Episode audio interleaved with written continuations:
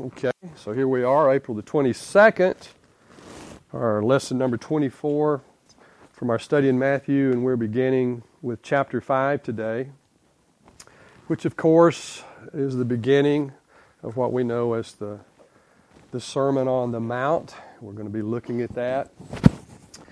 One of the things that we notice about the Word of God here is, you know, the Old Testament ends with a curse starts off talking about the law, it ends with a curse. And I'm talking particularly if you go to Malachi chapter 4, verse 6, you'll see what I'm talking about.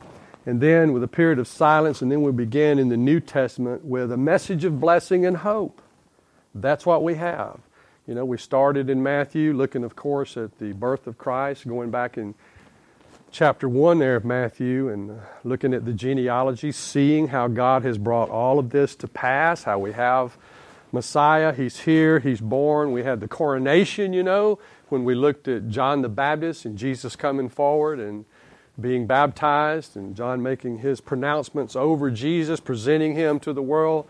Behold the Lamb of God who takes away the sin of the world, moving on and looking at his life his ministry from that point. But by the time it, we have to wait in Matthew until we get up to chapter 5 here to really get uh, a message, at least a, a, written message from the Holy Spirit about from Christ. It just says that he was going about, particularly in his Galilean ministry, and he was preaching, and he was teaching, and he was healing. That's how we closed out chapter 4. He was doing all of those things and had been doing them for several months. But here Matthew records a time, uh, a very special time, when Jesus made his way to a particular place and he sat down and began to teach. You know, why we don't have more of a record about what Jesus did during that early ministry, I don't know. All I can tell you is it wasn't God's intent. It wasn't work of the Holy Spirit to do that. We know from John, you know, John closes out his gospel talking about all that Christ had done. You know, he did a lot of other things, he said a lot of other things. There's no doubt, even the things that Jesus has taught uh, here and does teach in chapter 5 in the Sermon on the Mount. Uh, there's nothing to say he hadn't taught that before or mentioned that before. I mean, the gospel is the gospel, the kingdom is the kingdom. It's not like he was saying something else all during this time. This is just the point where we have it come together, and the Holy Spirit has preserved it for us through the obedience and direction of Matthew. And that's what we have. And of course, Matthew stays true to his intent, which is God inspired about presenting Christ as Messiah, uh, his emphasis upon the kingdom of God talking about a new way of life. He's talking about a new way of thinking. He's talking about what we might say today as a, as a totally new revelation, if you will, about ministry, about religion itself. And he's going to get right down, right down to the heart of it, which deals with what happens to a person on the inside there's a definite distinction, you'll see it throughout. There's this contrast between doing things and doing things for the right motivation. Because you can find, as you know, there are people who do religious things. And of course, if we look at it in Jesus' day, the religious Jews, the scribes and Pharisees, they were all about that. They were all about the show. Much of it was pretense. The reason it was pretense, because there was nothing, nothing had changed in the heart. That's exactly what the Sermon on the Mount addresses. It addresses that. So we look at that. and I thought, as I looked through this, a verse of Scripture came to mind, and there are multitudes of them. But I want you to keep this in mind, and I'll just use the one in Psalm chapter 51, verse 17. Now, that's probably a verse that many of you are are familiar with, Psalm 51:17, because it's what it hinges on in my estimation. The sacrifices of God are a broken spirit. Okay? A broken and contrite heart, O God, you will not despise. Now, we can take that, even though that verse doesn't come right out of Matthew chapter 5. That's what this is about. This is about a change within a person that results in legitimate actions. Okay? Actions and words and endeavors and so forth that are genuinely reflective of a changed heart. Of a changed heart. And yet, as I say, it'll drive us to our knees because as we look at this, we'll realize I can't do that. I can't, I can't be consistent with that. I, I can do that some of the time. That might be my heart to do it this way, to have the right kind of attitude, the right kind of motivations, to be involved always in the things that I need to be involved in, to make make it known that I have chosen to live separate from the world and the world's way. We're in the world, we know how to do that from God's Word, we know what our responsibilities are, but we're to be distinguishably different. And that's what Jesus is going to be talking about in no short order here. So, Matthew chapter 5 does begin the sermon. It'll run from chapter 5 through chapter 7. Just a few details here. Now, this lesson today is, of course, an introductory lesson, and the first and second verses here in chapter 5 lend themselves to that specifically. So let's look at that. I think it'll help prepare us. We may get to 5 3, the, uh, or maybe not. We'll just see. But it's Matthew's longest single recording of Christ's teaching, beginning in 5 1 here, taking us again all the way through chapter 7. So much information. The Sermon on the Mount is one of five discourses that we find in Matthew. Are you familiar with those? You have this one where he's talking about, of course, the kingdom life and so forth. And then you have the commissioning of the 12 later on in the second discourse in chapter, was it 12, I think? Uh, kingdom parables. He begins teaching in the parables in chapter 13 of Matthew. We have all those wonderful parables the childlikeness of the believer, which deals with uh, confrontation and discipline in the church in Matthew 18. And then, of course, lastly, you have the Olivet Discourse. What is that, 24 and 25, if I recall? So uh, you see these particular areas as they're broken out in Matthew. So this is the first one that we look at here. And it's just power packed. These teachings reveal the character of, the true, of a true Christian that's what they talk about. A, a, Christian's true character. It talks about the duties and the, even the attitudes of a person who is following Christ. And then, of course, it'll talk about some of the dangers, if you will, of being a Christian disciple. Christ said, They hated me, they're going to hate you. Okay? Okay, that's pretty simple. Doesn't need a lot of you know, Greek work there. They hated me, they're going to hate you. Okay, in this world you'll have tribulation, but be of good cheer. I've overcome. The world talks about our suffering because we are Christians, because we separate ourselves from the world and, in effect, draw attention to ourselves. I guess you might say in the vernacular, you make yourself a target. You make yourself a target. You make people uncomfortable because of the standard that you've adopted, because you don't respond like they think you ought to respond, and it puts them on their heels. They don't quite know how to deal with you. So they begin to interpret you as a threat from the beginning. You don't play by the anticipated rules. You choose to, to love and to turn the other cheek and to say something encouraging, okay?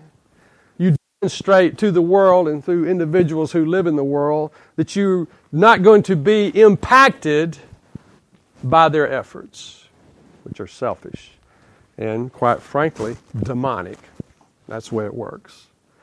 So, we will put ourselves out there in a position to be seen as different, but that's what it's about.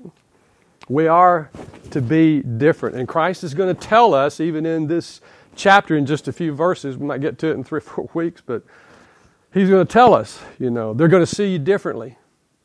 And this is the plan. This is the plan. This is all about the salt and light thing.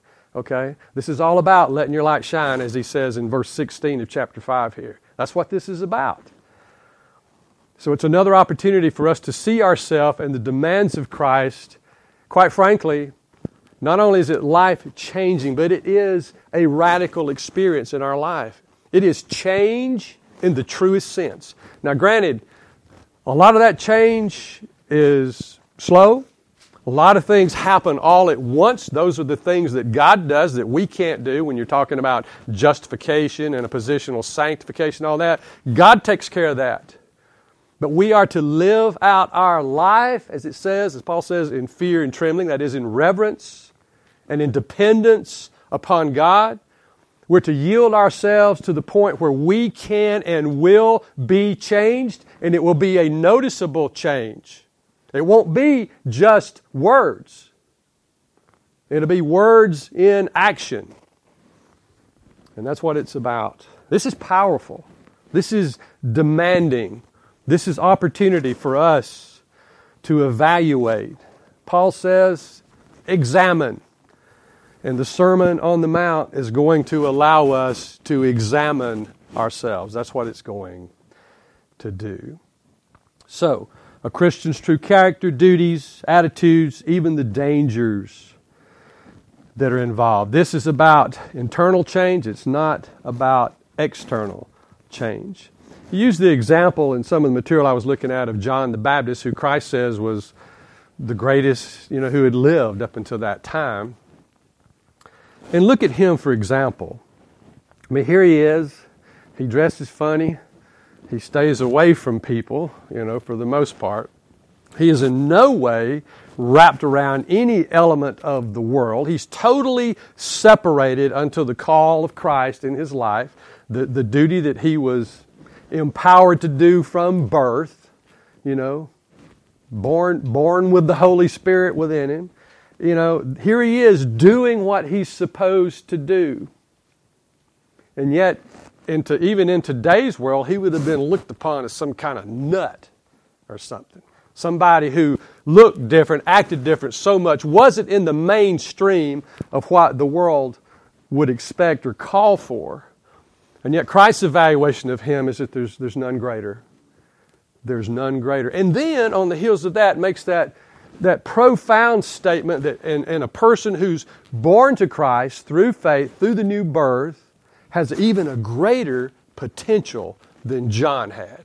Think about that. That's us talking about the impact that we can make in the lives of people and make an eternal difference. That is awesome. That's what's expected of us. That's what our potential is because of the power of Christ, not because of anything that we bring to the table. The teachings of Jesus here identify the nature of life in the kingdom of heaven. This is a new uh, understanding of existence itself, certainly in our spiritual life. It tells us literally how we are supposed to live. And there's this potential about being I guess you could say, as the Bible says, weary in well doing, because the more we strive to do these things, the more we realize that we don't measure up. And yet, that's exactly where it wants to take us. It wants to take us to that point where we know that we're totally dependent upon Christ. And it will do that. One indeed must be a believer in order to undertake any effort at obedience or adherence to Christ's commands in this section. So if you're here this morning and you're not a believer, you're going to be over challenged. Over challenged. But God will do His work. And that is the purpose of it. It's to show us our dependency upon Him. Now, those that are described here as blessed, or blessed as we say, right off the bat it tells us this is antithetical to the world's way right? Because the things that it lists here that make a person blessed, or it lays the foundation for blessings to take place, it concerns things like being poor in spirit, as it says, or persons who mourn, or persons who are meek, persons who hunger and thirst. They're needful. They're desirous of a fulfillment. They feel something missing. It speaks of those who are merciful, pure in heart, peacemakers, persecuted. That's what we're going to look at. Persecuted? So it's antithetical to the world's way right, right, out, right out of the bat here, right off the bat. It's a demand for perfection, and it's a perfection that we can't satisfy. In fact, every uh, commentator that I looked at, I looked at three or four sources on this study and continue to do that. They always talk about this, and there's a group of, of, of people who take a particular thought with this. They want to take this uh, Sermon on the Mount and move it somewhere else, that it's so impossible for Christians to live. They want to say, well, this is literally for like this is talking about the millennium. Okay, this is not talking about the way we want to live right now. See? And we'll look at that because MacArthur gives us some, some points here that'll help, uh, help make it clear that no, it is talking about right now. Right now. Its impact upon us. We'll get to that. So, but the demand is there. The message it's a radical demand for obedience from the Master himself. It can only be approached or in any measure realized through the grace of God, through the provision of Christ, Christ's sacrificial work. And here he's speaking specifically as it begins, and I think up through verse 16, he's speaking specifically to his disciples. And we get the picture that the crowd begins to gather as he's talking. He starts out speaking to his disciples. Now, I don't know if we can say that he's talking just to uh, the, the handful that he's chosen at that point.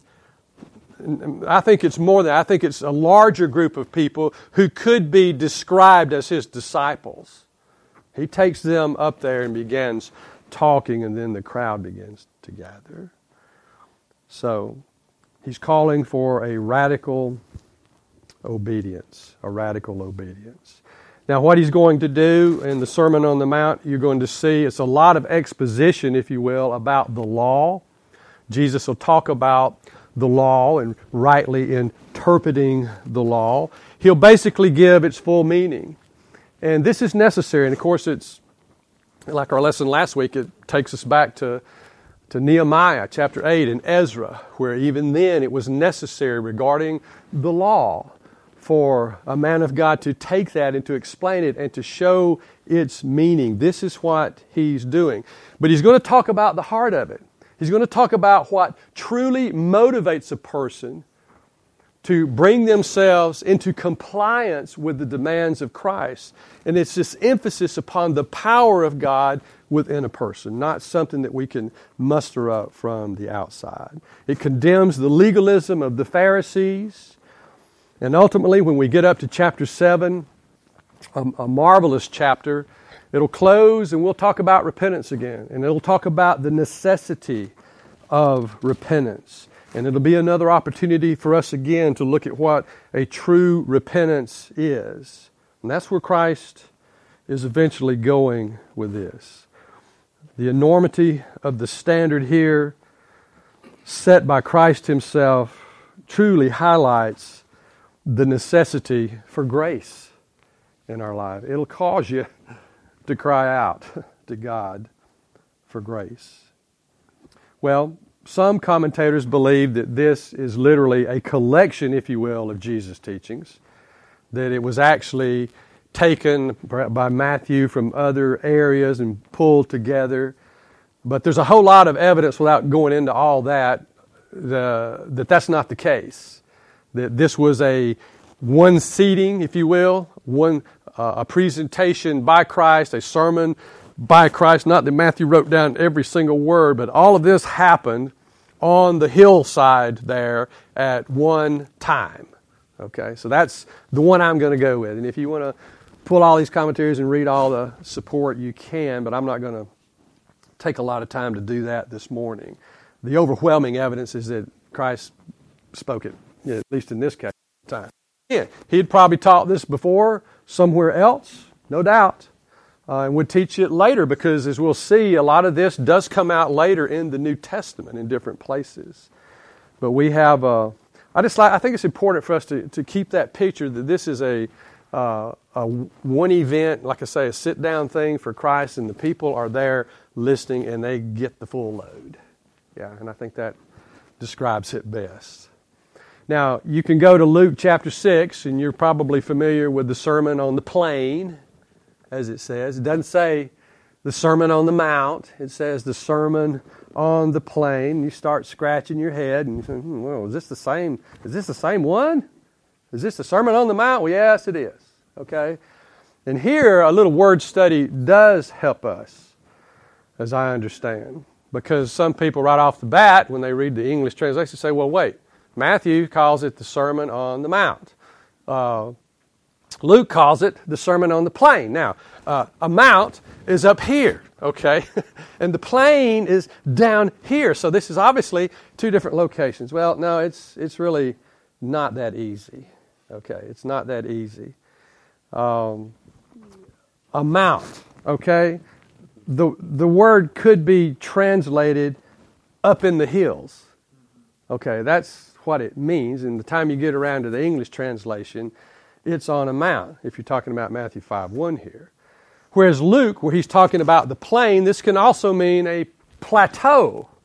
Okay, not necessarily. It wouldn't be. It wouldn't be specifically correct for you to picture like you know a desert valley or something, a plain like that, or as we might go to like I, when I say plain, I think of the Plains Indians. You know, I think of the the vastness of the plains out west. That's in my mind. No, it's not that.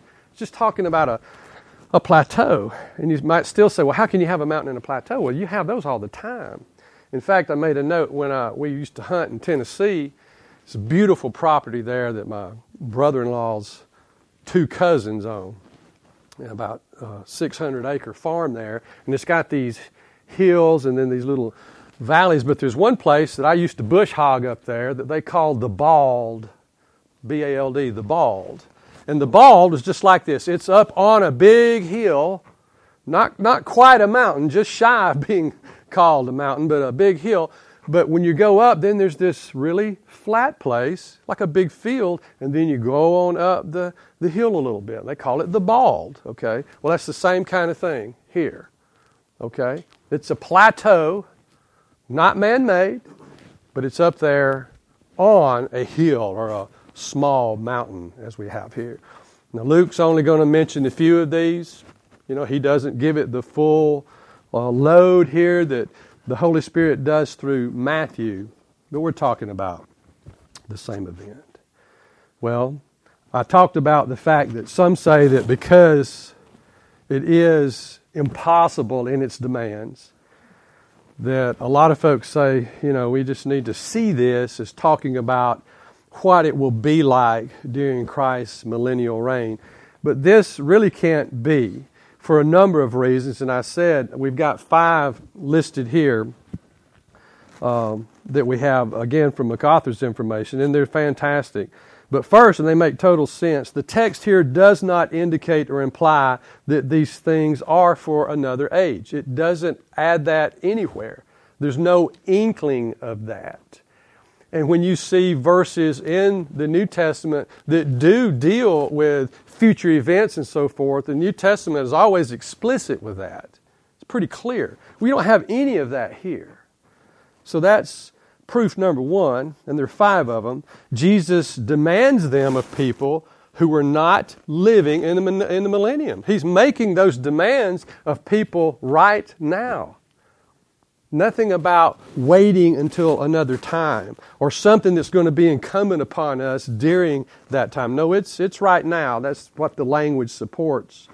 And then, thirdly, many of the teachings here become meaningless when applied to the millennium. Like, for instance, it talks about the persecution of believers. Blessed are the persecuted in the millennium. We're not, we're not going to have that. So that doesn't even fit. That doesn't make sense. Fourthly, every principle taught in this sermon, the Sermon on the Mount, is taught elsewhere in the New Testament in context that clearly apply to believers of this present age. So, we have that. And then lastly, that there are many New Testament passages, we're going to examine these, many New Testament passages that command equally impossible standards when we read about them. You probably were thinking of some of them as, as you've read this and gone through this. So, and we realize that apart from the, the power of Christ, that we cannot achieve these things. So, what would some of those be?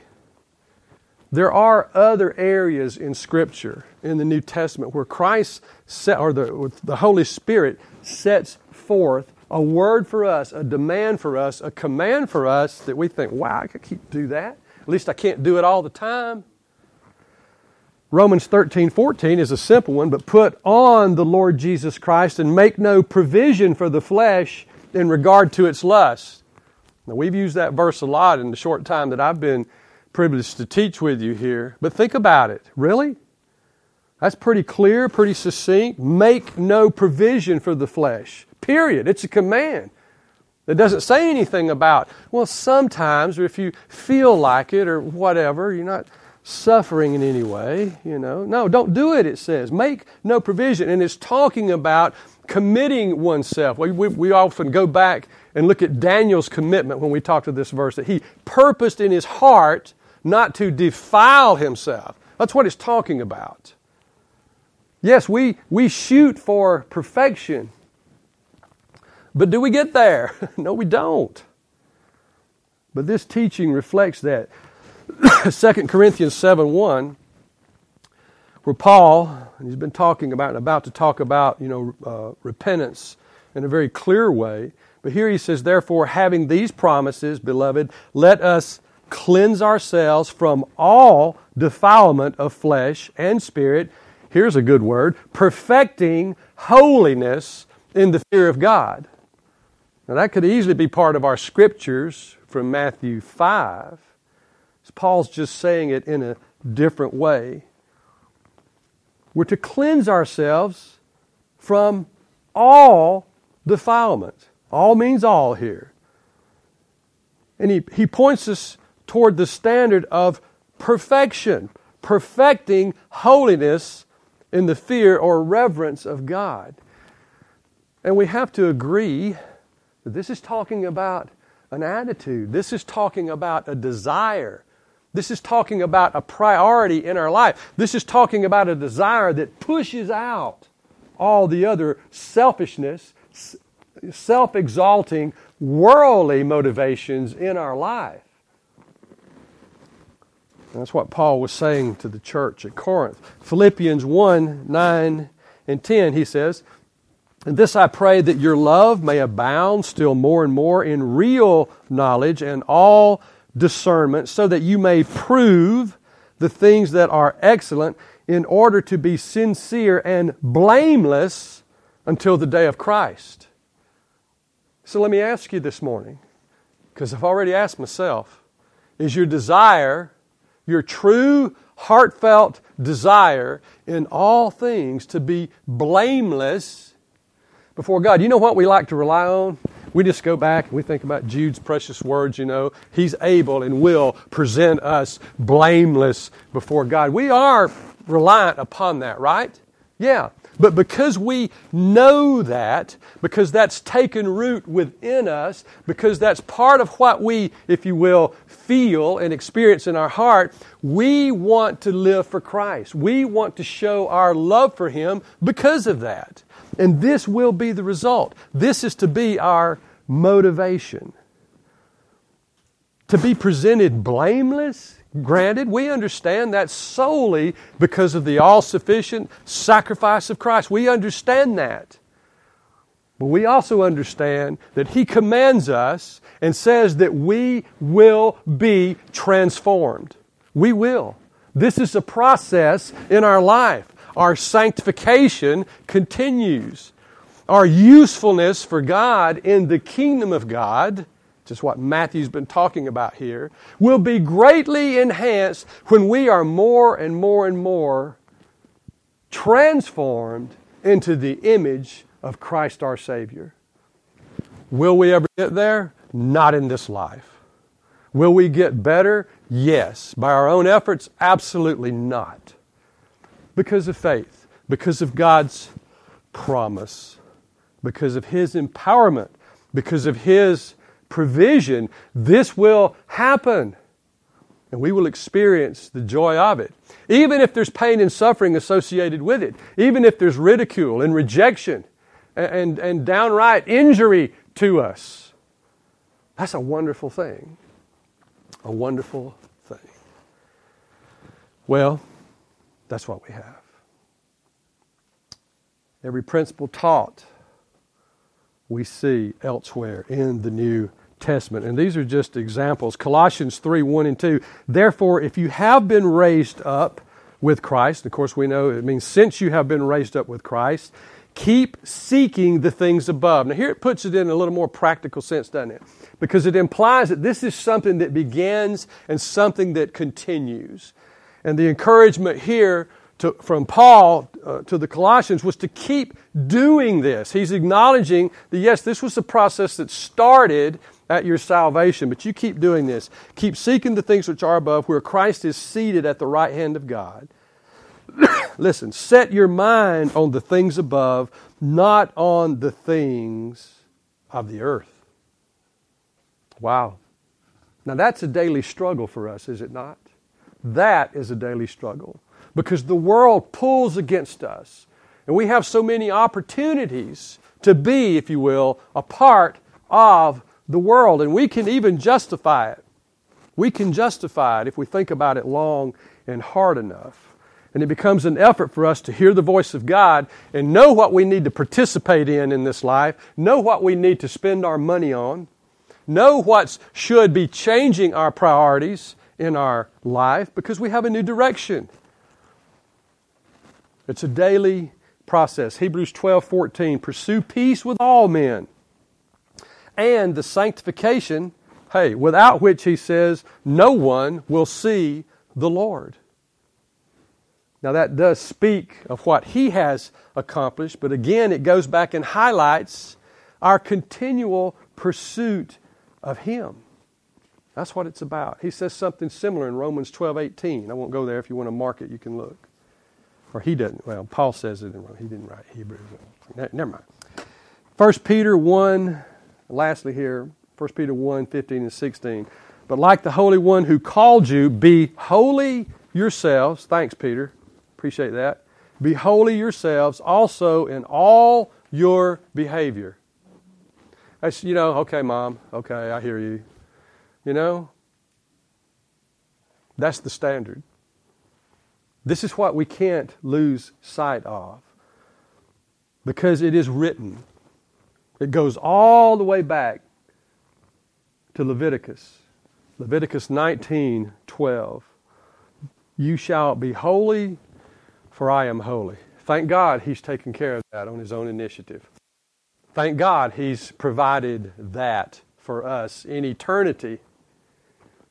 But there's a requirement there upon you and I as believers in this life to submit ourselves to him and to allow Him to accomplish His works in our life in a way that shines, in a way that serves as seasoning in this lost and dying world. Listen, this is His plan. This is the church doing what the church is supposed to do. That's what this is. And nobody who belongs to Christ is off the hook here. nobody.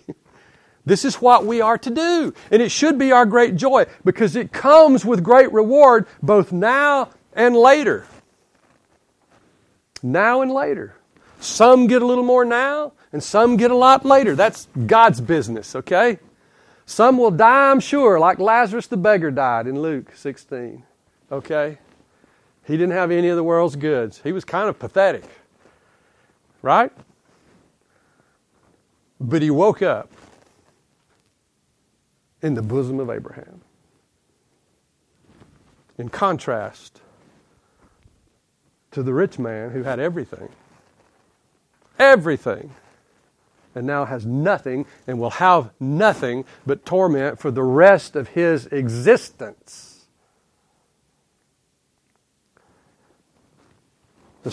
The Sermon on the Mount helps us contemplate that reality. That's what it does. And it helps us answer the question, even though it's an impossible task, am I, am I willing to subject myself, how shall we say it, to following Christ to this extent? To allow the Word of God, the desire for Christ, to totally radicalize my life, not so that the world would necessarily see me as a nut but so that God may use me in the lives of other people for His eternal purposes. That's what this is about. Be perfect, for I'm perfect. We love the, the little direction that we get that tells us, again, I use the word there, but that our pursuit in life for this is not about perfection, but it is about direction. It's about the area, the, the life that we've chosen, that we've committed ourselves to. We're moving forward in the power of Christ in our life because of our salvation in Him. That must be first and foremost our direction if we're to glean anything from the Sermon on the Mount, if we're to be changed by that. And you just can't say that enough. So, why is the Sermon on the Mount so important in Christ's teaching? Well, give you five things here.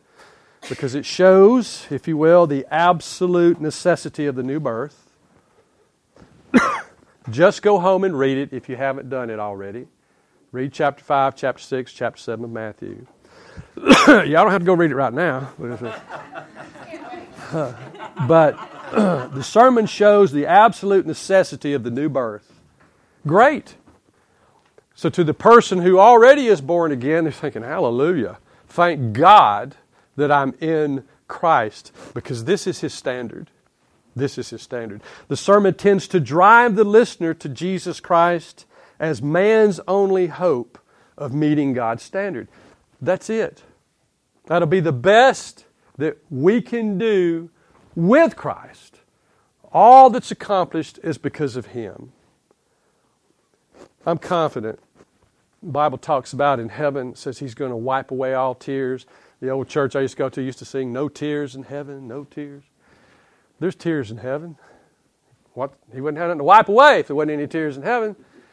What kind of tears would we have in heaven? Oh man, lost opportunity, times that we failed God. And what will we focus on then? We'll focus upon the mercy and the grace of God. Is that not what salvation is about in the first place? It's about exalting Him. Christ will have His church. That's what it's about. It drives us, drives us, if you will, to Him. The sermon gives, thirdly, God's pattern for a true happiness, and we use that word here, think of joy, of course, which is a fruit of the Holy Spirit for the Christian. This is where we see the pattern for true happiness in Christ and really for true success. Because if you're moving in any effort apart from what God lays out here, in other words, you're trying to do maybe some noble things but the wrong way, you're mismotivated, or you're so dirty inside that God can't use you for the kind of work that He wants to do in the lives of others, this will help you get it straight. This will help you clear it up here so that you can be, you know, as it says, a vessel fit for the master's use, and what exudes out of your life will be genuine. It'll be the work of God and God alone. And his hand will be seen. So, this sermon, he says, is perhaps the greatest scriptural resource for witnessing, for reaching others for Christ. Why is that? And he kind of tells us that in verse 16 as we get on where that's that verse that says let your light so shine before men that they'll see your good works and glorify your father who's in heaven. Because this is the life that shines. This is the life that is set apart from the things of the world. This is the life in its genuineness that draws people that gets people's attention. Not because of you but because of the power of the word of god in you. So when we dedicate ourselves to living as close to these standards, as close to this challenge as we can get, then our life's going to be fruitful.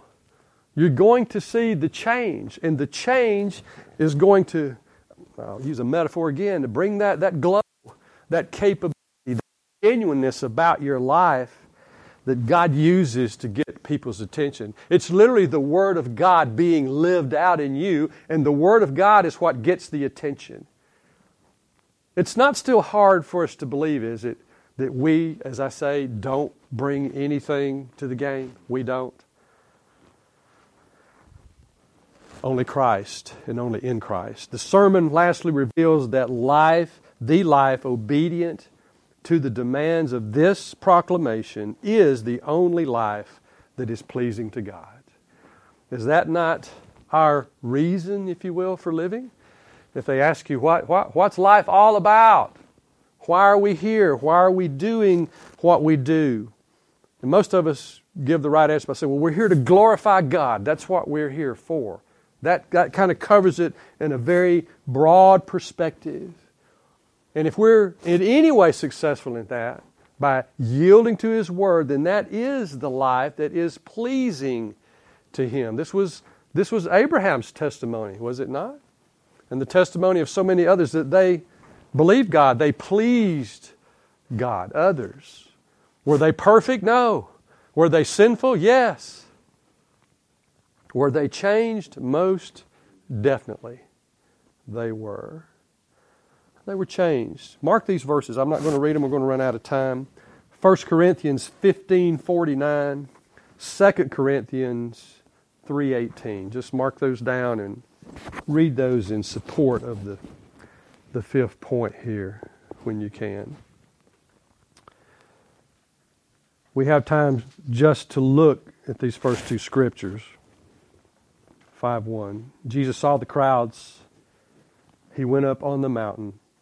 And after he sat down, his disciples came to him. Let's just break this down a little bit and then we'll stop.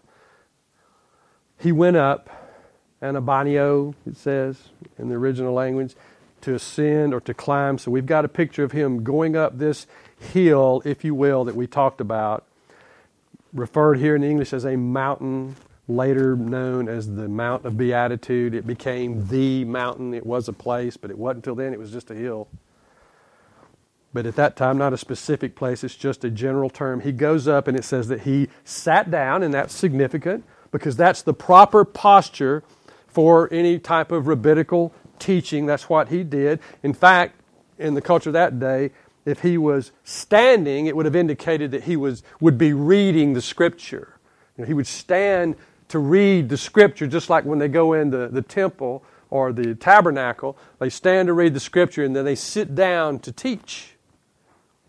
So this would have been important to the people who were looking at him, and that's, the, that's what he's doing. Excuse me. Says that his disciples came to him. And I've already touched on that a bit. These were the people who were already, they considered themselves followers of Christ and in a genuine way, not, not waiting for more food to be handed out, not waiting for another miracle or something, not that, no, they'd heard the message. They were embracing the Word of God, and they were there to hear Him. And He brings those people up there with Him first and foremost to hear Him. And even the word came that's used there is a word that indicates that they came, uh, their attitude was to come or to assent to this point of worship. That's what they were doing as they came up. And it says that he, in verse uh, 2 of chapter 5, that he opened his mouth and began to teach them, saying, comma, and we'll have to get there next time. but he opened his mouth, and you see that phrase that he opened his mouth other places. Uh, it's a colloquial phrase in that day. It's what some describe as an idiom. When they heard that, it was just a mode of expression. And they knew that what followed after that was going to be something official, something demanding, something that was revelatory, okay, to their ears. So, that, in closing, and in a nutshell, really, is how we set up, or how the Holy Spirit has set this up.